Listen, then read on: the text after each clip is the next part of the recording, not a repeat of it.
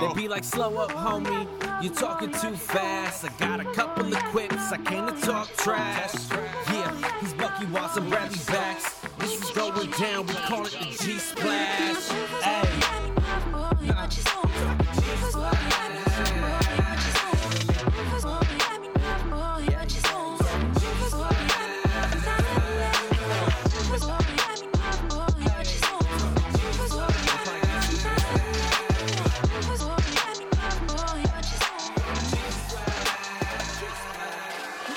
What up, what up, what up? Welcome to another super dope episode of the G Splash Podcast, aka the dopest podcast on. I can say that now. Kind of, it's kind of relevant for this episode. But this is episode number 153.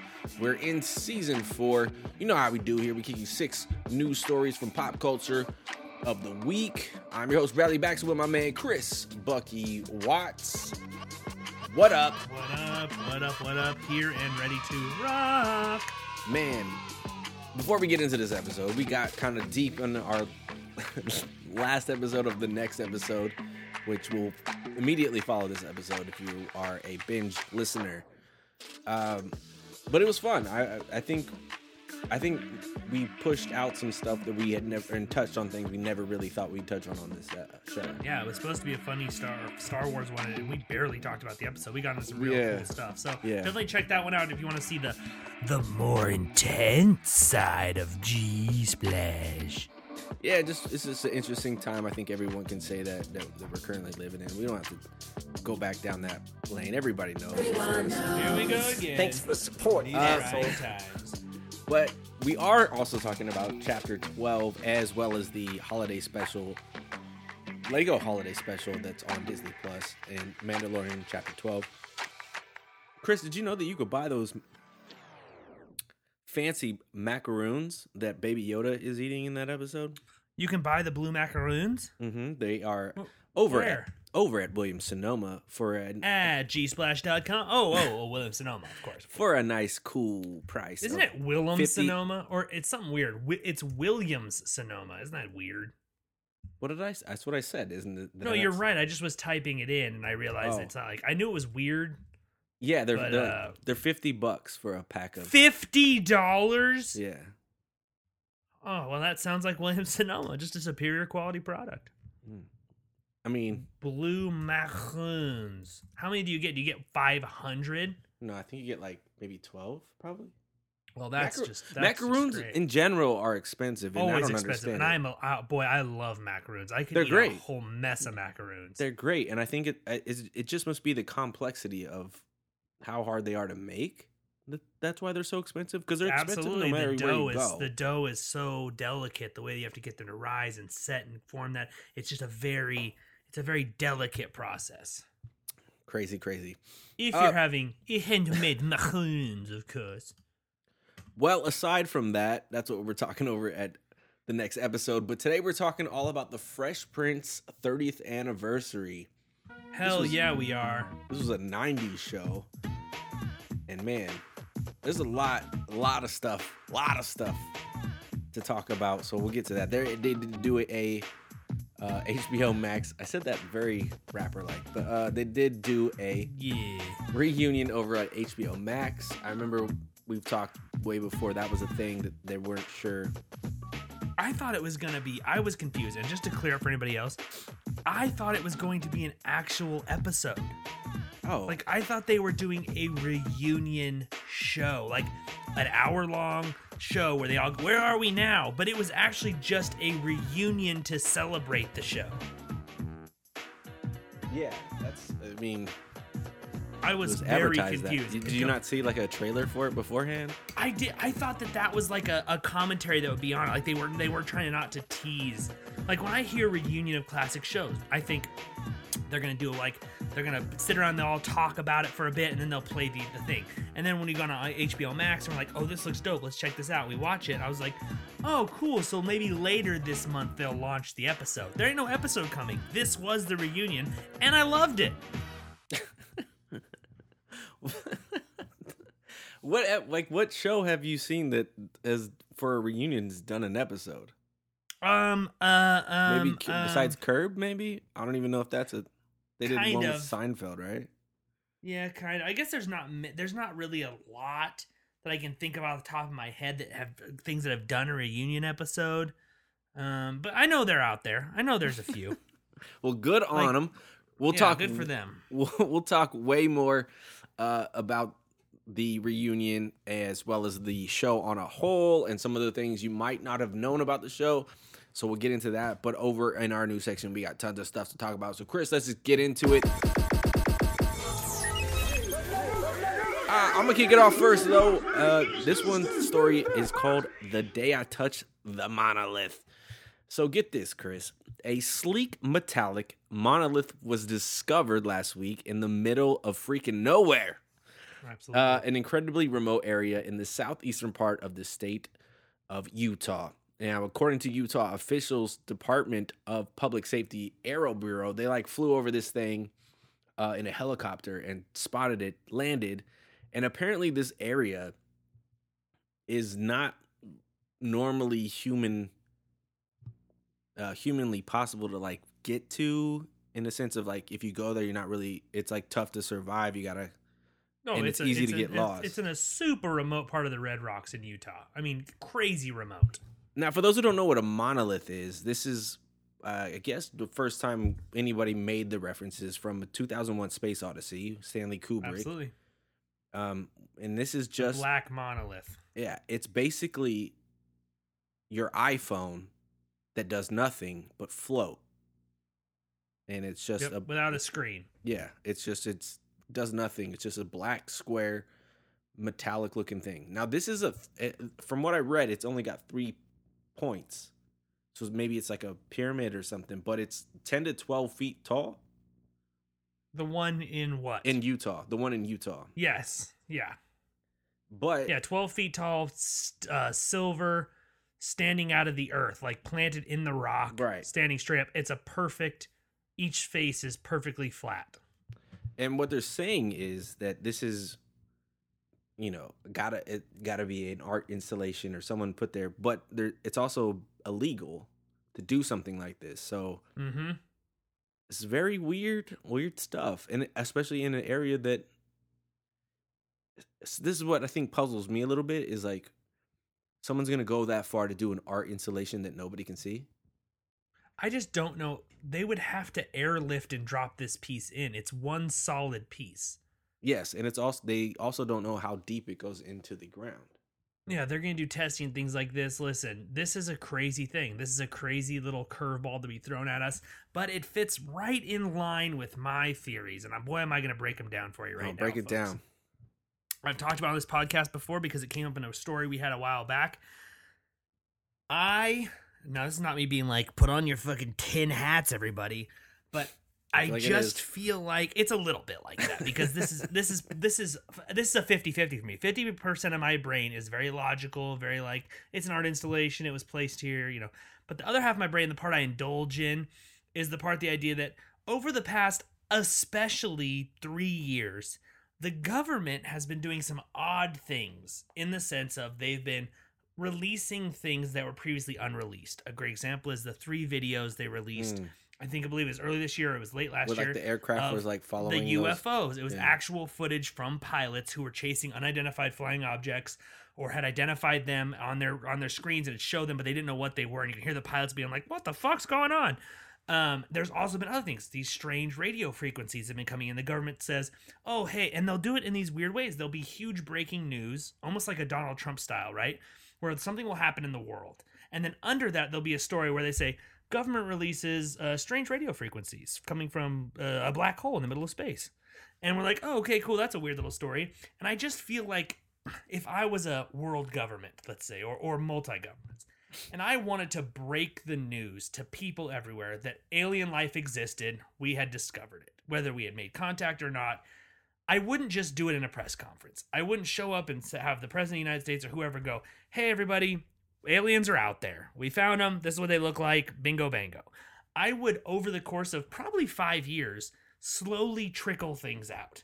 I would say, let's trickle out some of those transmissions. Let's release some of those UFO things just to get people feeling a little more comfortable with the idea. And then bingo bango. All of a sudden, oh, in this remote part of Utah, there's this silver monolith. What does it do? Who knows? But if it's alien, bingo bango bongo, we're a little more comfortable. Like if this just appeared six years ago, people would be like, oh my god, aliens, fuck. Now we're just like, eh, what, what else can 2020 throw at us? Big fucking whoop. Uh, I love that Chris is the type to ease it in for you. Um, You gotta ease it in nice and slow. Speaking of easing it in, Brad. wait, wait, wait, wait. Hold on. Before we jump to the Oh no, next, go ahead. that, that was a good segue. I got. I can't. I can't front. But there were. They did find um, the rivets in this that were that look pretty man made. But again, very human. Very human. but again, they won't disclose this exact location because they don't want people going out there because it's a high chance you'll get lost and Yeah, you'll basically get stranded if you go out to this location. So it must have been hell that dropped. There's no way. A helicopter must have dropped this guy in there. There's a lot of. I mean, I have a lot of questions about what this is, what, how it got there, who who did it. It'd be funny if it just like wasn't anything. Like it's like it's like the piece of like it's like the support beam that hooks onto like a shitter. And it fell out of an airplane as it was being transported and just smashed into the ground perfectly. And we're like, I'm on A monolith. is it alien? Oh, and and some guys like, like uh, like hey, Joe wait a second, that goes on the shitter. like Joe Dirt chasing a meteor? Exactly, Oh wow! Ah. exactly. That'd be hilarious. I'll let you find a transition there with. Oh right. So on the speaking of things on the shitter, uh, why don't we talk into into depth, into deep, in oh into into depth, There you go. into deep. Got it. See, I see the pun now. Depth with two p's. Uh, WB, that's Warner Brothers for the layman. They're throwing shots at Johnny Depp. At issue is a musical number in one of the episodes of the Animaniacs. If you didn't know, the Animaniacs are back. It is actually hilarious. New season on Hulu. Have you seen any of it? I haven't seen any of it. very funny. Very I they, they're taking was it. shots all over the place. They have a Donald Trump run they go on that's amazing. Uh, it's still got it. It's still got it because they're Animaniacs. breaking the fourth wall very Yeah. much. So the the Yeah. show is very much there in your face. But anyways, that issue and this time is a musical number uh, that sees Yakko, Wakko, and Dot singing and dancing all about the entertainment industry's obsession with reboots, sequels, prequels, and well anything that isn't an original product. At one point, however, Yakko sings about how, quote, you've done sequels, try for prequels, while standing in front of a movie poster for faux Johnny Depp films. Johnny 2, Telling Lies, uh, with the actor holding a pair of scissors, and the and another which is Johnny the Beginning, and that poster features a child holding a bag of what appears to be candy. Now, Johnny Depp has had a slew of legal issues lately, uh, but uh, uh, regarding his not only divorce from Amber Heard, but the violent nature and being condoned for the uh, being an abusive relationship.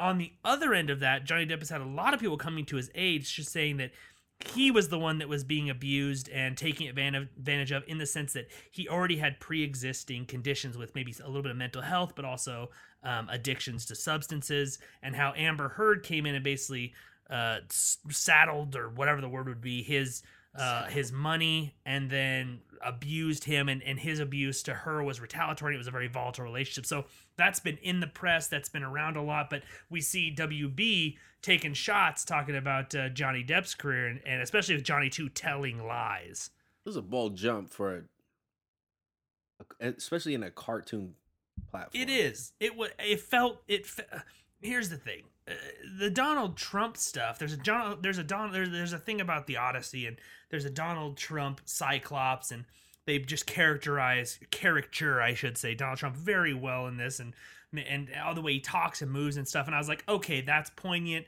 Kids and adults can understand what that's making fun of. This one, uh, this is a little bit more like people make fun of Donald Trump all the time. This one's a little bit more for a cartoon show of like this is we're talking physical mean, it's abuse, like a we're talking allegations on both sides. Like it's a little it's a little serious. It's it's a little too dark even for a show that's trying to be a little dark. Yeah, I I was Is I my would- thought. my, my two thoughts on this for those who care or two cents however you want to put it Two is- thoughts. I like that way better than two cents. now as much as it w- was in at least the 90s it was a kids show from the beginning it wasn't even like a simpsons it was a legit kid show now that it's on hulu and I haven't seen this. So, Chris, you have. I know there's only two episodes because they're releasing them slowly. But this seems to me, is this a kid show or is it not a kid show? If it is a kid show, this seems like a deep cut that um, kids would not get. So, It's def. It's definitely. I know what you're saying, and I is it? It's agree. more of a. Is it a nostalgia show where they're banking on the older audience coming back to be like, "Oh, I loved that show when I was a kid." Yes, it's it's very much it's Animaniacs. It's not something like The Tick or one of these classic shows that was already a little bit or Space Ghost Coast to Coast. It's not saying, "Oh, we were in a we were kind of an edgy adult show, kid show back then, so we'll bring that back." It's Animaniacs trying to double down, which is a difficult thing to do, but they're trying to double down in the sense of saying, "Well, we're a cartoon show that can be wacky and very WB, so we can attract kids to watch." Parents will say, "Hey, you should watch this." But we can also relate to the kids who grew up Watching who are who are blank years old, 30 plus now, and watch a show when they were kids. So they're trying to do double duty. In this case, I feel like double duty took them a little too far into the adult, Yeah, I mean they definitely. but it it's a can go both ways. Yeah, I mean, well, it's a, to me, it, it's definitely a slap in the face of the sense of there's all these petitions or or a big petition to get Amber Heard removed from Aquaman, which is a Warner Brothers film, and then being And like, Johnny nah, Depp when- has a very long history with Disney as well. I'm sure there's some stuff there. yeah, I- it it's it's And wasn't he just and he was just fired obviously from Fantastic Beast, which I believe is a WB property, yes? no, it's Universal. It's a Universal property, right? Yeah.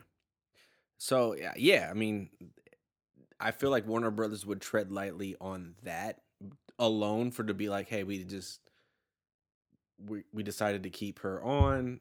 We know people don't want her on because of Johnny Depp. So I get the outcry, but I don't know. I don't know. You can't punt again. It's like your job getting involved with your personal life. You can't really cross those streams. But I guess you can It's very true. it's a weird life and secrets are everywhere chris. That's why i'm talking Oh, about good one. secrets of the ooze. Now i know I've, my first story was about a real life thing. This is also a real life thing. A sinkhole in toronto has blown up the internet. Uh, commuters thinking that the ninja turtles are not far behind in coming back. Last week i think we talked or a few weeks ago we've talked about a reboot coming. This is not that but it's this got is people not that. it's got people stirring. There's been an image of a green ooze found in a sinkhole, and they've been blasted all over Twitter. Uh, it would seem the sinkhole is some kind of test being put on the Toronto Water Department or by the Toronto Water Department. okay. I've seen, I don't know if you saw this video, but it's legit like the ooze Very green. from the Very teenage green. It's it's super green. But apparently this is some kind of dye test to see if um hmm the sinkhole is related to the sewage or the water. Yeah, you have like- to put you have to do a test. You have to put the dye in and see Mhm. where it comes out, similar to human body, and so they can make sure that it's all one thing. But it's very. If you, I I agree with Brad. I have to just hop in and say, just pop on your phone and Google ooze Definitely. Toronto because you don't see this color much outside of a Ghostbusters film or a Teenage Mutant Ninja Yes. Turtles property. Which makes me think if I am who uh, Nickelodeon owns the the brand. If I'm Nickelodeon and we're talking about a reboot, why can't you? You should definitely be making some sewer issues and putting this dye in some shit in New York City. Hell yeah! Now they already know this stuff makes it look like that. That's like you already got yourself a prop. Yeah, exactly. It'd be. I mean, it, it's perfectly in line. I'm I I'm a big Ninja Turtle fan. Oh Um, yeah. I would love to see a reboot done with the puppets. I think Gremlins is a big hot topic right now because they're talking about CGI or puppets, and I think they're going to lean towards the puppets. Yeah, because I believe they were also done by Jim Henson, the puppet Yes. shop, right? Yeah, No, by the puppet shop. Yeah. yeah. They're talking about bringing. A, I don't know if it's a reboot or a um third film, but they are talking about bringing back puppets and not CGI. So there's a lot of stuff returning to the fold. You feel me? Wow. Well, speaking of things returning, I'd like to talk about things retiring. How about retire? Ret- reti- I'm not getting any totally- better at this, but I love it. I totally, I totally botched that. you know, I'm, I'm fucking falling apart. Retiring Joe Road, R O H D E. I should probably know that, but I'm gonna go with Road instead of Rode. Um, he's a veteran of the Disney Imagineering program, whose official title currently is Executive Designer and Vice President of Creative.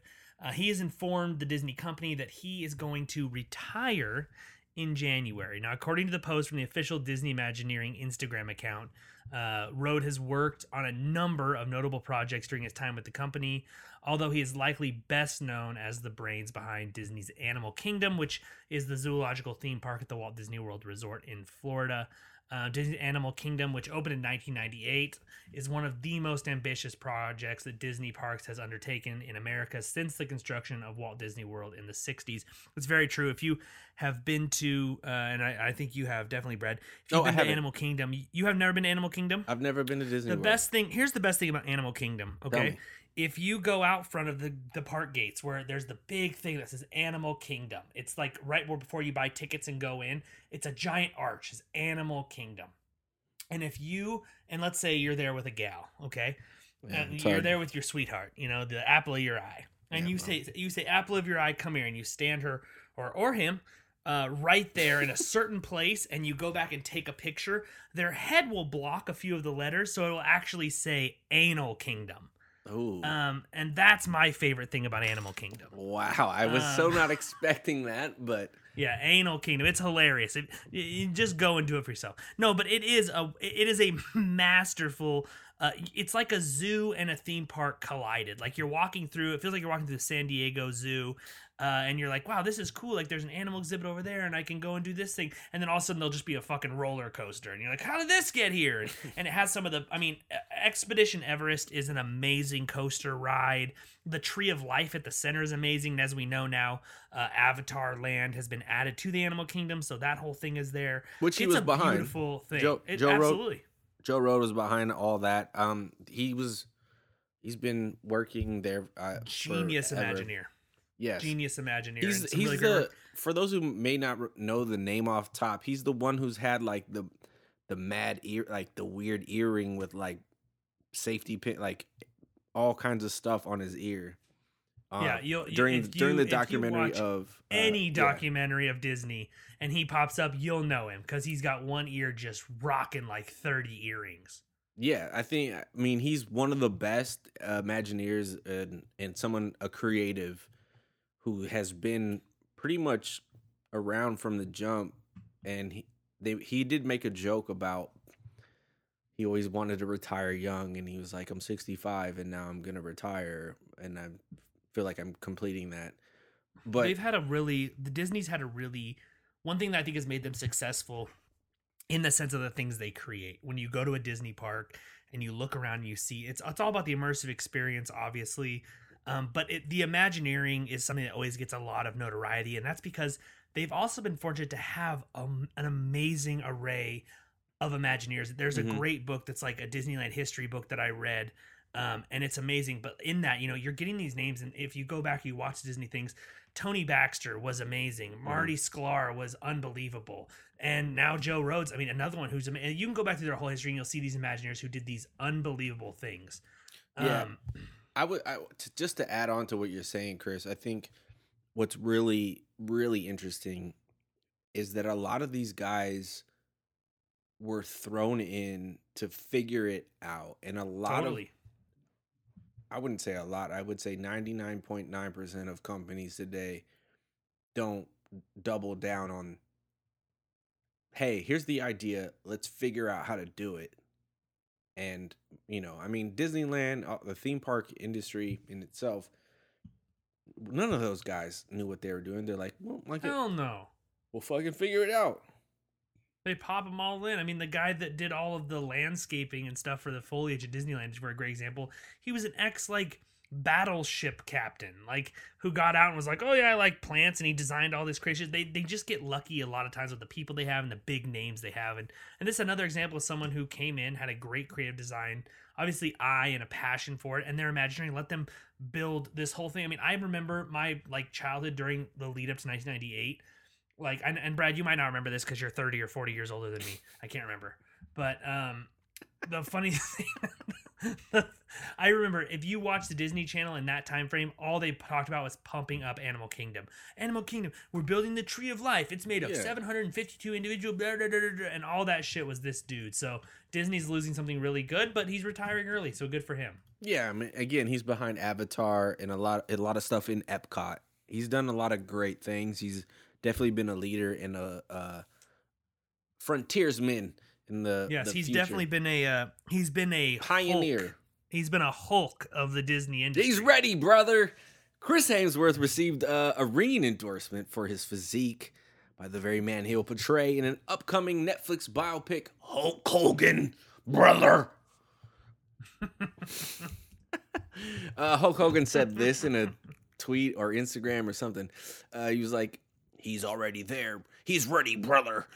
Um, ready, brother. and then he It's also- Hulk Hogan, he, brother. he, he threw some uh, shots of Hemsworth hitting the gym, and he also said. "But is he good looking enough to play me?" LO, LO, LO, LO, LO, white America. Oh boy. What, Uh, what time does Hulk Hogan go on at the Comedy Cellar? Uh, Hulk Hogan's Shut the always fuck been. up, Hogan. Hey, uh, what's He his? sucks. The Rock's better. Just kidding. It's a passing of the torch, that's for sure. They're both fucking lames. um,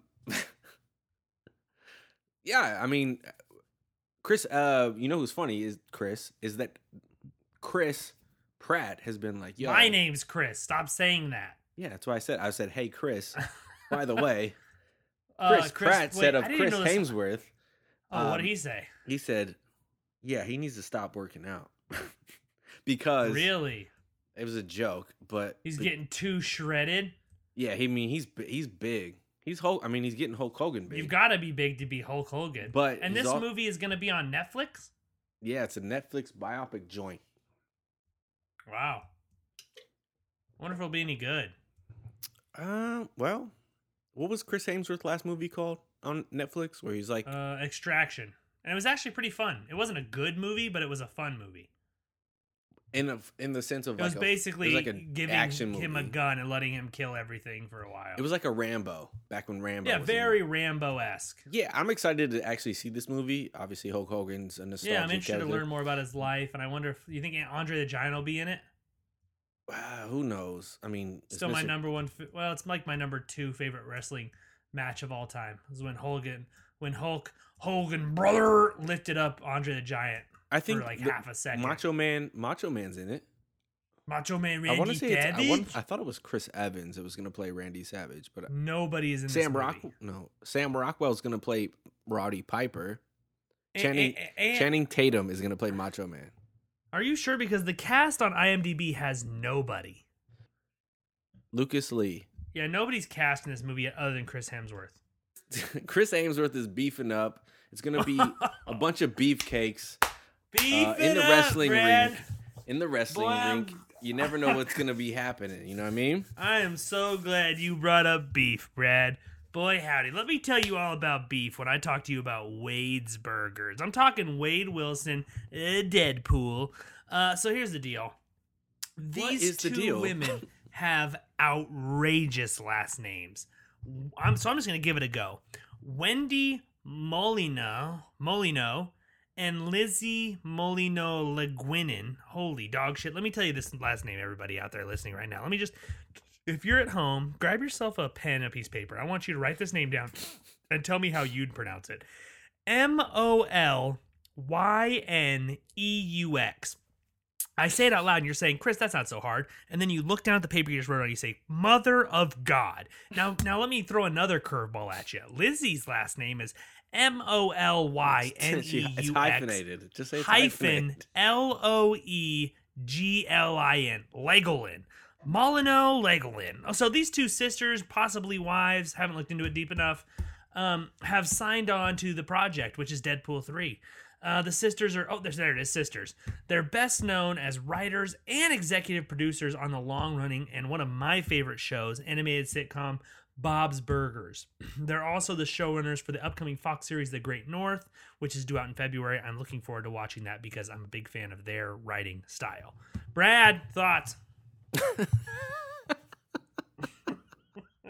That's a dodgeball ass. I cannot. It- That's exactly what I wa- was thinking. Um, yeah. So, uh, tra- full transparency is I wrote this story. I did not tell Chris anything about it beforehand, but Not- I figured. I I figured he would know this story because he's such a big Bob's Burgers fan. Um, Huge. Love Bob's. but I definitely left out a lot of things about what this story was really about. That's why it's fun. Uh, Ryan Reynolds has come on and he, he actually made a lot of moves for these sisters to write Deadpool 3. Obviously, he's been in talks. Um, if you're familiar with our show, we've talked about this before. Uh, him talking to Disney about getting Deadpool 3 greenlit. Now it's it's in it's in motion. It's we don't know when it's going to be filmed, and there's a lot of stuff still to tie up. Um, but it's going to be written by uh, the people who do Bob's Burgers. It is, a Molyneux. I just very I just googled it. It's Molyneux. It's a great, uh, which is a great animated show. Great show. If you if you're still someone who's saying, "Oh, I never gave Bob's Burgers a chance," or Bob's Burgers seemed like a rip, oh my gosh, it is its own. It is. I would say it's the equivalent to people who have not discovered Parks and Rec because they liked The Office. Because I like The Simpsons or Family Guy, I don't want to watch Bob's Burgers. Eat a huge throbbing dick Whoa, and then whoa, whoa, sit down and watch Bob's Burgers. It's a fantastic, fantastic show. Um, I mean, we talked last week about um a show called Wayne, which was done Yes. by the writers who did one and two One and two, yes. of Deadpool, and I can't remember off the top of my head. I did read this somewhere. that There was some. I think it was like a Feige thing where he was like, mm, "I don't, I don't know if I like them writers." Or Ryan Reynolds had a thing with the writers. Really, So- that's interesting. There was something about the transition to Fox and all that, which we're very familiar with. But um, no, I think, I think the the comedy style of Bob's Burgers I think it's gonna fit so well. and Deadpool could be really cool. And I think I think the great thing about Deadpool is you have a lead actor who is super invested in the character, which is very rare at, this point. Especially, I don't think anybody else could do the transition of studio jumping that Ryan Reynolds kind of had to handle. Uh-huh. And I think it fits perfectly in the mold. Now, I mean, th- what the it- consensus online is that this is was a diversity move by Feige. That's that is one one of the things because it is. What a to- bunch of horse shit. I think there's a- Also, this cosmic book news is not reputable. You know how I know it's not? Because as I suspected, when you start that off, it's obviously an opinion piece. And then my favorite part of this thing he's saying he no. says, instead, Feige is going with a pair of newbies, Wendy blah blah, who are basically only known for Bob's Burgers. He didn't have to put basically only. He could have said who are known for Bob's Burgers. I Yeah. just think that this article I'm You- reading yeah, from okay. Cosmic Book News is very heavily laced, and Okay, that interesting. Yeah, Matt McGloin is a piece of shit. I don't know the article Continue, Brad. Sorry about that. You're referencing, but yes, I think this. There's a, there's a couple of things here. Like I said, we know Ryan Reynolds has been in the office, in and out of Disney, trying to figure out when they're gonna. F- his whole thing because Deadpool is the only thing they're keeping from the Fox properties. Right. Um, it's been brought up too that Ryan Reynolds has been pulling for these sisters to write the next film, and they're Kevin, they're Fe- wonderful. They have a great humor style. They'd be a great fit. As well as Kevin Feige, trying to make a more, he's trying to be uh proactive in in putting people in place Absolutely. versus the white guy. You so, can only ride the Ryan Coogler train for so long that you yeah, you hired one black uh, uh, director. That only, that's only going to take you so far. He's addressed that multiple times and how he needs to make more of an effort. But I think things are being placed in his hand where he, it's easy for him to make those decisions. Absolutely. I think there's definitely been the idea that there are a lot of diverse voices out there and we need Mhm. to access them more. I mean, even I know I made a great, fantastic joke about it earlier, but Ryan Coogler was an amazing had has great work. He was not a diversity hire by any means, but he was a super young, relatively unexperienced pick to direct a huge blockbuster like Black Panther, and yet it paid off dividends. So I think it's a great lesson that that Disney needed to learn, that Marvel needed to learn, that everybody needs to learn that their diverse voices make you better. They make it what you put out there. They make your storytelling richer. I mean, we got because of Coogler's direction, and and he helps write that, didn't he as well?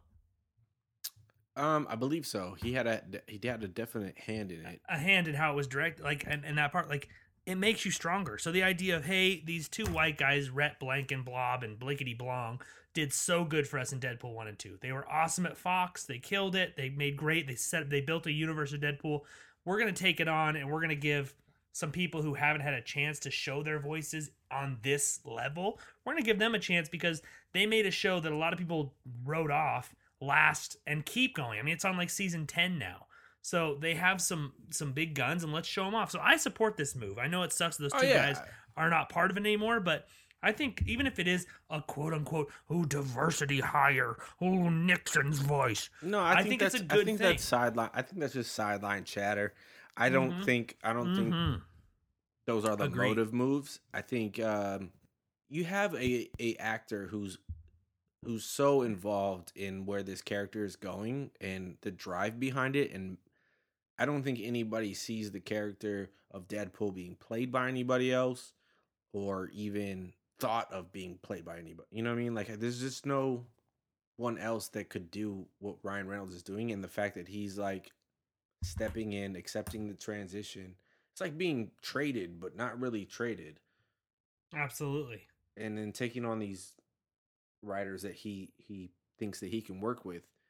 I think Deadpool's an easy character when you keep a guy like Ryan Reynolds in the fold. So it's not like they're they're trying to rebrand or anything else, or like bring in uh, Hugh Jackman to play uh, Wolverine again. It's, it's a different it's a different scenario. Agree. when this starts happening, it's is going to be a long time from now. So hopefully we're ready for mutants. Absolutely. I'm down. Been down from the get down. All right, uh, Chris, let's get into this main topic though, because we're talking Oh, all it's about a good one. the Fresh Prince of Bel Air. Now this is a story all about how my life got flipped, turned upside down, and I'd like to take a minute, just sit right there. I'll tell you how I became the prince of a town called Bel Air.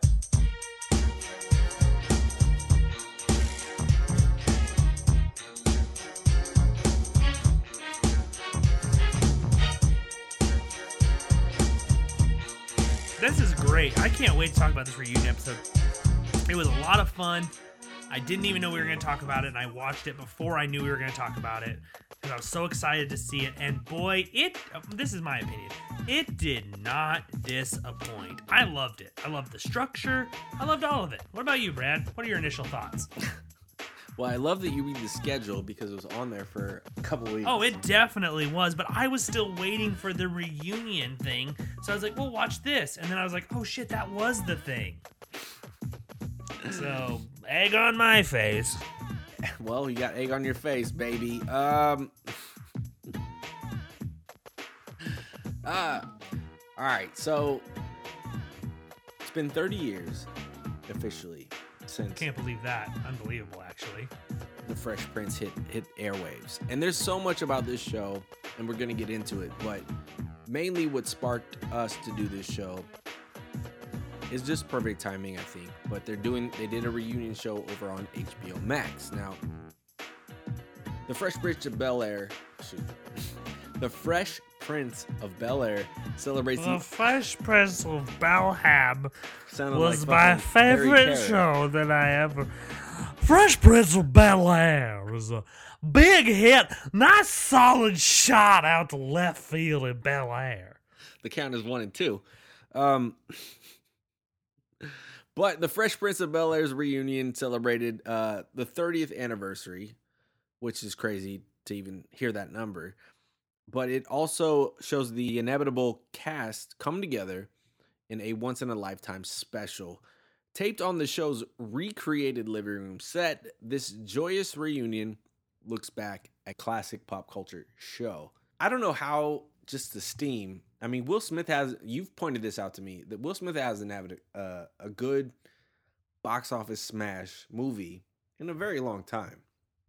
A long time. But his social media, ins- or at least his Instagram, has just blown Oh, up since he. It's fire.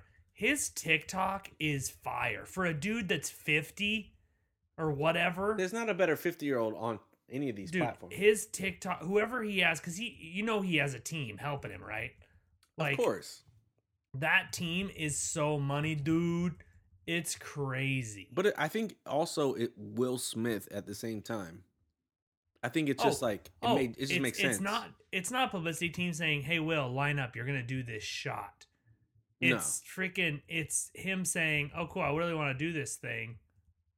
Uh, should we, can we make it happen?" And then they go ahead because like all the and, and what we're talking about directly is if you've watched that song, it's like, "And here it goes. I'm just a kid and I whatever." That Yeah, TikTok that's- sound is being played over him and with the cast or him just alone on this awesome set because they rebuilt the set.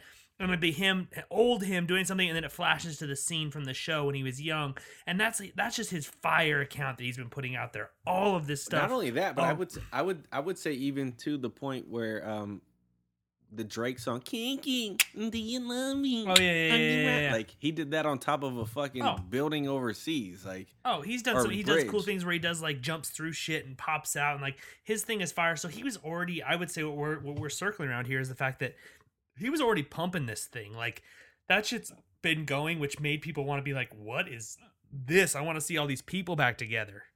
yeah, and I think uh, also too, you know, they got the red talk, red table talk with Jada and her mom and all that or whatever. on Facebook. So there's he's regenerated himself in a sense. Um, his movies haven't have been whatever. I mean, Gemini Man was trash. Bad Boys Three was trash. I'm a big Will Smith fan.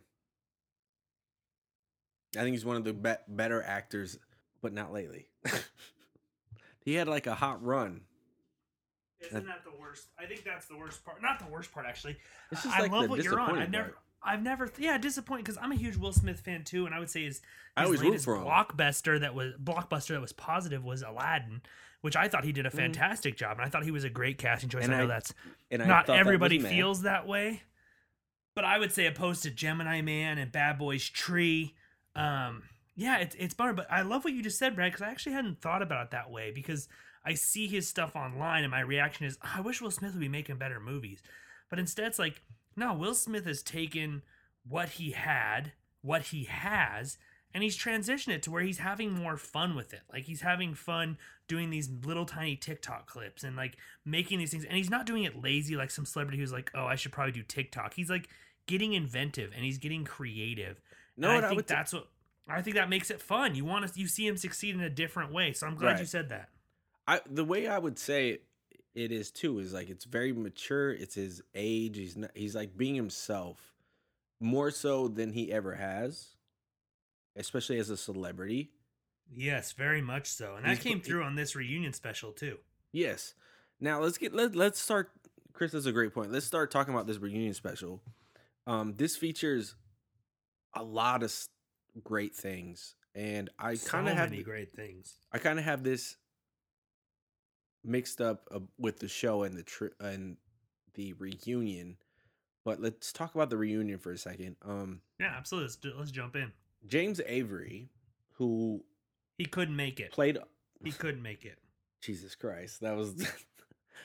I find that funny, but that is a very cold joke. It's because he's dead, everybody at home. Um, but James before, Jesus, before Rest in peace. He was a wonderful. the Fresh man, Prince of Bel. Air, I I knew James Avery before Fresh Prince of Bel Air, and that- Really? that is because he's the voice of Shredder on the Teenage Mutant Ninja Turtle cartoon. Is that true? Google it. You let me know. Damn, good for him. So James Avery is a very well known actor, voice actor. He's done voices, uh, Broadway, I believe, too. So they do this tribute, and that's, you know, because of his passing and stuff. But I don't think we see Will Smith as Will Smith without James Avery. I think he. It's it's funny you say that. I I completely agree. Continue. I just think that Will Smith was in a very unique situation that is a once in a lifetime scenario. Uh, no intentions of being an actor. Was a rapper who was hot at the time and just kind of got lucky. I'll, yeah, I'll, i mean he has that great he has that great story just to set up the the show itself where you know Quincy Jones who I had no idea was involved with Fresh Prince. I think I was too young oh, to really? understand who that? Quincy Jones was. Mhm. But the fact that this was idea of like Will Smith and and Jazzy J were like on the rise. They were cr- I call him Jazzy J. Yeah, I I think it's why. funny. Uh uh, they were on the rise, like they were just blowing up, like crushing it. And then this idea of like we're gonna make a show based around you, and he was like, and and the show is based on the other guy's life. I know about how he, you know, ended up going from Watts. Yeah, Benny Medina went from Watts to Beverly Hills or Bel Air. But then, you know, he was like, there's that great story he tells in there where Quincy Jones, like, where are you from? He's like, Philly. He's like, oh, okay, we can make that work. And like this idea that he was up and coming. They said, we're going to build a show around you and put you into this. And he's like, I'm not an actor. I don't know any of that shit. But then it ends up turning into this thing. And, and I love what you just said about the James Avery thing. If you watch this, there's a really the moving tribute to James Avery is huge. You can see the impact he had, but the stories they tell, you could tell this guy, James Avery, he just He was the power in acting and he believed in all of them. Like he wanted them to succeed. This show was about taking young people and pushing them to be Right. amazing and grow their lives and their careers. And I thought that was really, really touching. I mean, and how much everybody loved him. They saw him as a father, which is really cool. That's what that's what you hate, right? You hate when you love a show growing up and you come if you find out later that somebody it was an asshole or like, oh yeah, nobody liked Chevy Chase ever. You're like, oh damn, he seemed like such a cool guy. James Avery's the same thing. That's one of my fa- a great example actually is Cliff Huxtable. Cliff, Cliff Huxtable was one of my parents growing up. I felt like like I felt like that dude raised me. And then you find out Bill Cosby's drugging and raping people, and you're like, ah shit, that ruins it. But James Avery from the friggin' womb to the tomb was just a good dude. Yeah, I think I think James Avery was the the glue of that show. I think and we we've learned a lot about Will Smith at, at least in the last like week or so about who he really was on the show. Sure. And um, uh, of course this reunion plus the Red Talk table that happened after this, which we'll get into in a little bit. Yeah, he's been going through a lot of shit. Yeah. But I think what's interesting about Will Smith during this period of time, um, that's different than a lot of celebrities, is he's airing out the laundry Yeah, And- really hitting it full force. and taking on the weight of it, uh, and just like being honest about it versus like, you know, oh, this shit's leaked out. Like my publicity person, who do I? How do we fix this? You know, like he's just owned, kind of owned it, and we'll get into that a little bit deeper because there's a lot to play with that. But um, the the James Avery tribute in this, I think it touched everybody as far as the cast goes. It, it just and one one of my favorite parts of, about it all is um what Will Smith says is there's like this scene where uh, uh, Oh. on one of the episodes of where Will Smith's dad comes into play. It's the best episode. It's if you one of- know it is. This, It's- yeah, you know. I think it I think it elevates Will Smith as an actor and really Why don't he him on- want me, man? Why don't he want me? Exactly. Chris is A nailing great it. And- moment. And then, uh, but w- was what Will Smith reveals is that in that scene, while he's, you know, teared up, where his he's talking about his dad who who doesn't want him, and he's hugging James Avery. James Avery is whispering in his ear. That's acting, you know, like yeah, yeah. because and we found this out later too is that Will Smith was always while he was on this show was trying to prove that he could be an actor I mean, you're talking about a, a guy who was a rapper, and Chris, you talked about his audi- like he auditioned at a party At at, a Quincy party. Jones' house, and Yeah. Quincy Jones put him on the spot. Was like, You can No. do this, right? he was like, you go. he's like, cool. Hey, let's do an audition. And Will Smith was like, yeah, no, I'm not ready. Like, let me, can I have a couple of days to rehearse or da da da. Meanwhile, he's supposed to be on tour. Right. It And was a he flew stopover. Back. Yeah, he flew. He flew to L.A. to go to this party to meet Quincy Jones or whatever. He then gets put on the spot, and he's like, "Nah, let me review a script or whatever." And Quincy Jones like, "No, come here." He pulls him in an office, and he's like, "You'll never get all these people in the same room at once." Now's the time to do it, and these are the Yeah, if people you who can are going to prove bring, it, prove it now. Exactly. But at the same time, like he had never acted. He didn't even want to be an actor. I don't think at that point. It wasn't on his radar. It wasn't something that he was like, oh, cool. No. He was then a musician. He wanted to be a musician. so somehow Quincy Jones talks him into it, and he's like, "All right, give me ten minutes." He does this little thing and wherever, and then he's like, "Cool." He goes back. Jazzy Jeff is like, "Man, we're supposed to be on tour." He comes back and he's like, "Yeah, we got a TV show now." Yeah, and he's like, what? Yeah. But for those who don't know, this is a little insider tip. Uh, Will Smith was not the first person to be interested about playing the Fresh Prince of Bel Air. It was Brad actually was actually the first person that they interviewed. no, I wasn't even born. well, no, actually, I was. I, I was five. I was yeah, five. they wanted to go. They wanted to go younger. I heard. um, no, this actually It's was all on the doc. this actually was originally offered to Kid and Play, Which- Really which, if you think about it, makes more sense. Like makes makes more sense. He'd already been in. I think by that point had he already been in House Party? and and they actually already had a cartoon show on NBC, like Saturday morning cartoons or whatever. Yeah, yeah, yeah, But- yeah. Okay. The reason Kid and Play didn't take it was because NBC had canceled. It's either NBC or Warner Brothers had canceled the cartoon. So they he were like, "Nah, I don't want to do nothing." it was kind of like, a, oh, you canceled our cartoon. Now you want us to do this show? Nah. Interesting. So Interesting. Well, but it gave us Will Smith, and it gave us somebody who I'm glad you brought that up earlier too. You know, who didn't necessarily want to be an actor, got put into this role, shows up, and one of my favorite things from the whole doc, and if you watch this, I think you'll love it too. It's because it's fun to see. I'm talking to the viewer, not you, Brad. Is the fact that he was so nervous and he took it so serious that he didn't memorize just his lines. He memorized everyone's, Everyone's lines. lines, And so they go back and they show this footage. And I love in the reunion how they did it. They're showing us, the viewer, footage of him in scenes with people, and right, the person will be saying their lines, and it'll zoom in on his mouth as he says the exact same lines. This is in the actual episodes that aired, but the Don doc, Cheadle. the Don Cheadle's talking about it, and he's sitting there saying Don Cheadle's lines, are sitting right next to him.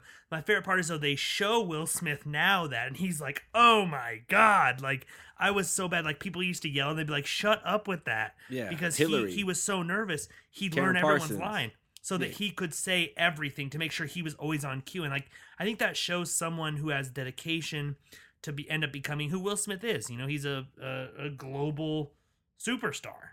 And I think Right. that it started with there, and, and there are the moments that you brought up, like the James Avery one, is the idea of like it's easy to be a fun, goofy idiot, but it's hard to bring that emotion. And that scene and that episode, specifically with Will's dad, it stands out. It stands out to people who are casual fans or hardcore fans because it's a moment of true emotion. It's this raw, unbelievable power where Phil is accepting Will as his as his actual son, but also Will is dealing with the fact that his dad doesn't want him, and the fact that Will Smith at I'm guessing I'm thinking at that point he must have been 21 uh is having this very like classic Will Smith cry emotional moment and it's working. That's something we're going to see years in advance in other movies and projects. And the Mhm. fact that James Avery was smart enough to see that. And he was smart enough to see that in him. He was smart enough to see it in everybody else there. He was smart enough to understand how important it was for them to celebrate and to understand the impact they were having culturally and the impact that the people that came before them had done. And, and that's something I told Allie, you, me and my wife were watching that documentary, and I leaned over and said, You know, the funny thing is,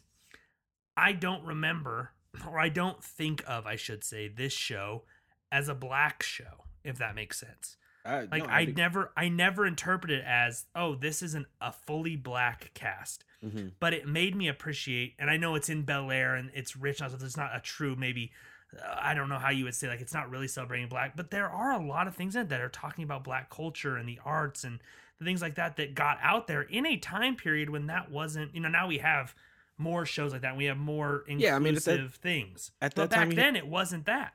Yeah, at that time you had like the Cosby, Cosby, show. Show's the same thing, and I get it. You put you putting Cliff Huxtable lives in a brownstone in freaking Brooklyn, and and now you put the you put the, uh, the Fresh Prince of Bel Air is set in Bel Air, so it's not like these are struggling like Spike Lee type films where you're showing that side of the culture, but you were still showing something, and I love that the reunion showed that there was importance and they took that seriously because it got into so many homes and they go into that whole thing which i loved about the idea that it played against or just after monday night football so people would like yeah, there was that originally have yeah. to be like oh we're gonna go watch fresh prince at halftime or whatever instead of monday night football which dominated like that shows Mm. how good of a show it is and how important of a show it is you said it correctly the whole way through. Um, it didn't feel.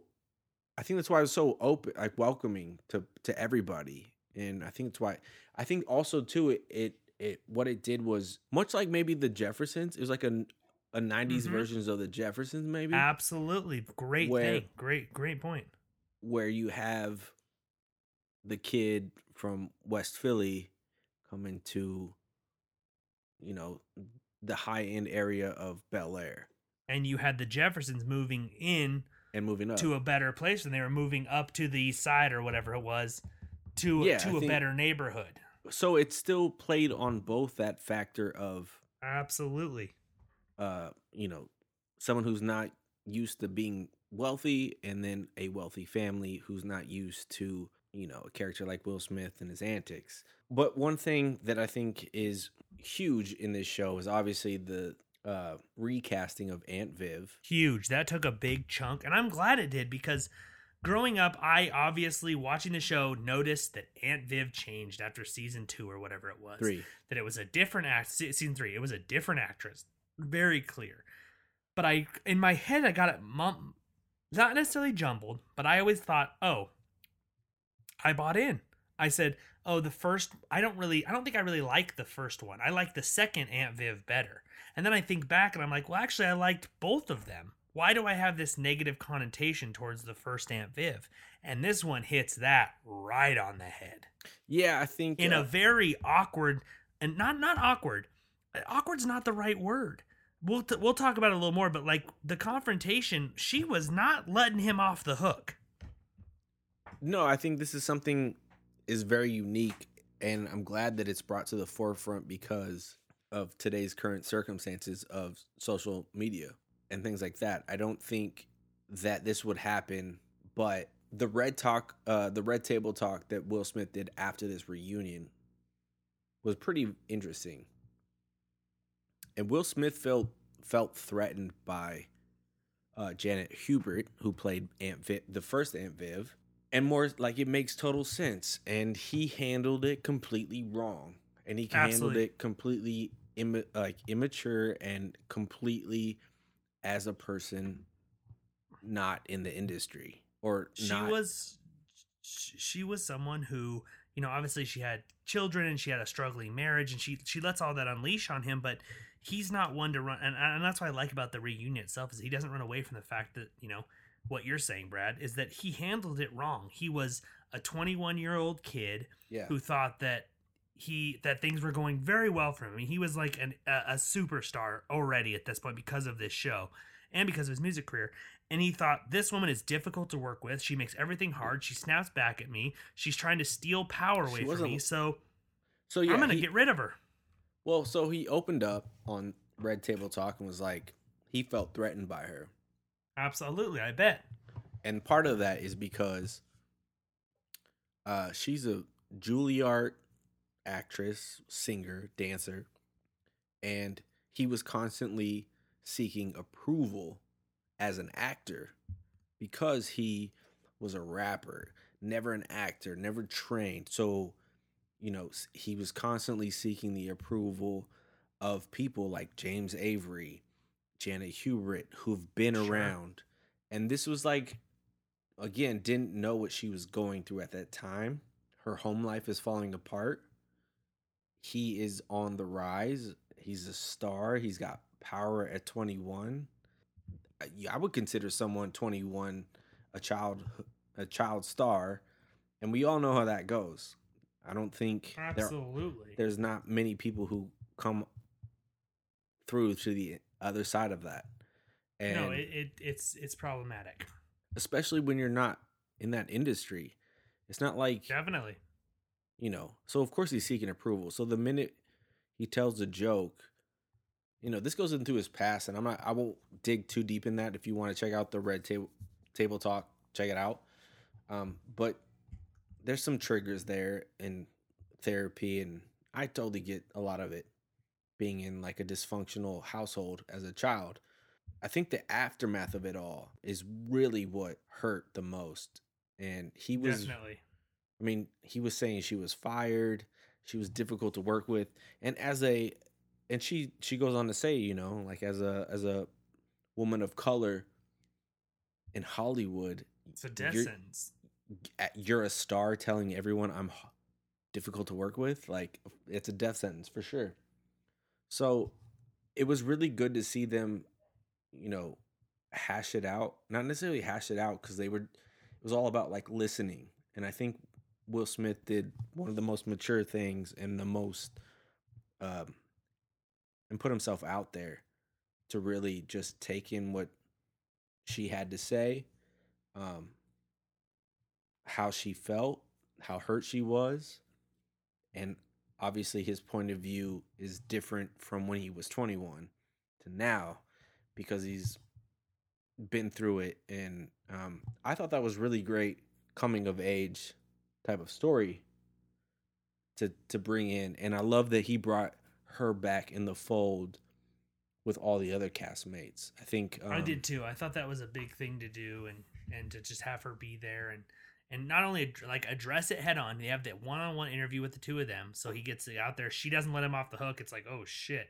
Mm-mm. and and then he you know i think they come to a good place and then to say he introduces that whole clip is like i was able to meet up with janet and clear the air they watched that together on the big screen and then he brings her out she'd never even met the other aunt viv like that's how far away she'd been and all this shit's going on all of a sudden now they're talking and they're communicating it's opening i just i feel like it was it was healing a wound obviously because i feel like they got to a good place but also it wasn't healing it in a publicity way like they got together and shook hands were like what a tough time we were for each other. She was like why the fuck did you think you could do that? And he was like oh shit i don't know i was dumb. And it's like it felt like it was genuine. And i think that's what this whole reunion was for me. The whole thing start to finish felt genuine. I felt genuine that they wanted to be there that they liked seeing each other they were Mhm. laughing and crying in a genuine way and then they had this awkward scenario that I felt like was genuine that led to something greater that closed out. And it, the whole time I was like, this feels like real people, not something that a bunch of